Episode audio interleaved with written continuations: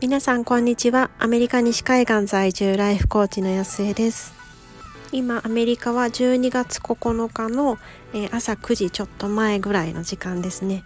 娘も息子も学校に行ったので、ちょっともうその勢いで今日は収録してみたいと思います。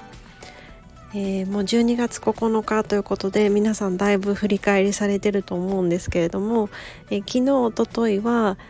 私がやっている振り返り方法についてご紹介してみました。これはもうコーチングを習う前からずっとやり続けていることなので、コーチングだからこそみたいなことではないんですけれども、振り返ってみると通ずるところもいっぱいあって、1個目は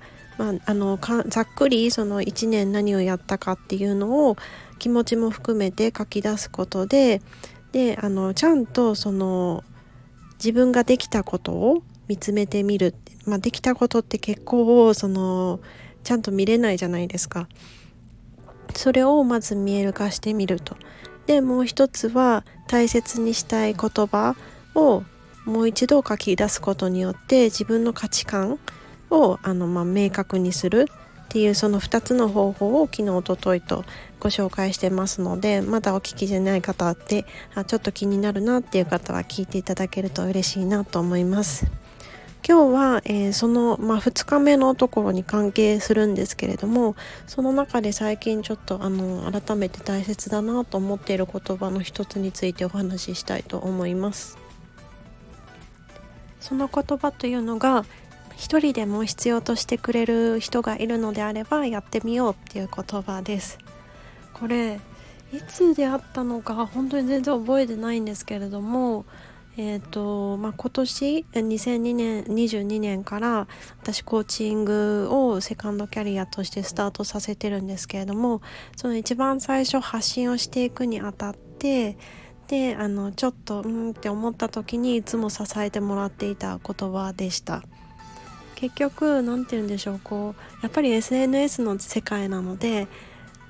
いいねがいっぱいついたら嬉しいなと思いますし、フォロワーさんがいっぱい見てくださったら嬉しいなと思ったり、やっぱりそういうなんかいろんな数字だったりとか、その気づかないうちになんかみんなに好かれよう、いっぱいの人に好かれようって思っちゃうと思うんですよね。でも本当に必要なことってなんだろうっていうふうに思った時、私が何を絶対やりたいかって思ったのはやるんですけど、過去の自分に届けたいっていう思いから私スタートしてるんですよね。でやっぱり辛いことがあった時にコーチングに出会って、すごく人生がガラッと変わったっていう経験をしたんですけれども、もっともっと早く出会っていたらあんな思いをしなくてもよかったかもしれない。もう例えばその2年前3年前の自分に話せる機会が5分だけあるとしたら、何が話したいだろうって思った時に、やっぱり絶対コーチングのことを話して、お願いだから自分を責めたりしないで、未来の可能性を信じて自分の中をもう一回見つめてみてっていう風に言うと思うんですよね。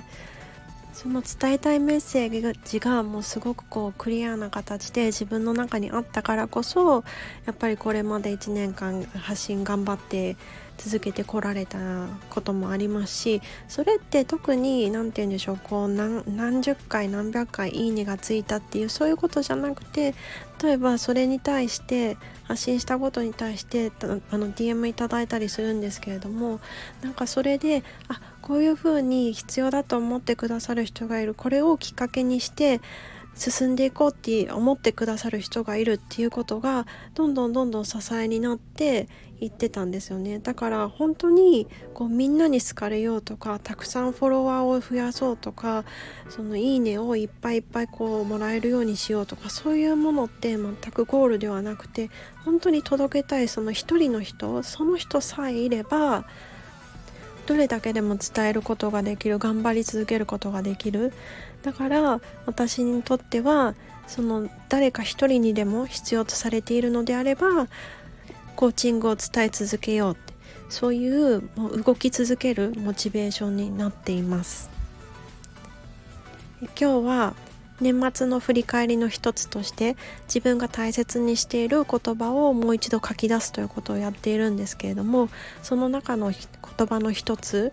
についての思いのご紹介をさせていただきました。どなたかの考えるきっかけになって、で前に進もうっていうふうに思われていたら嬉しいなと思います。では今日も素敵な一日になることをお祈りしています。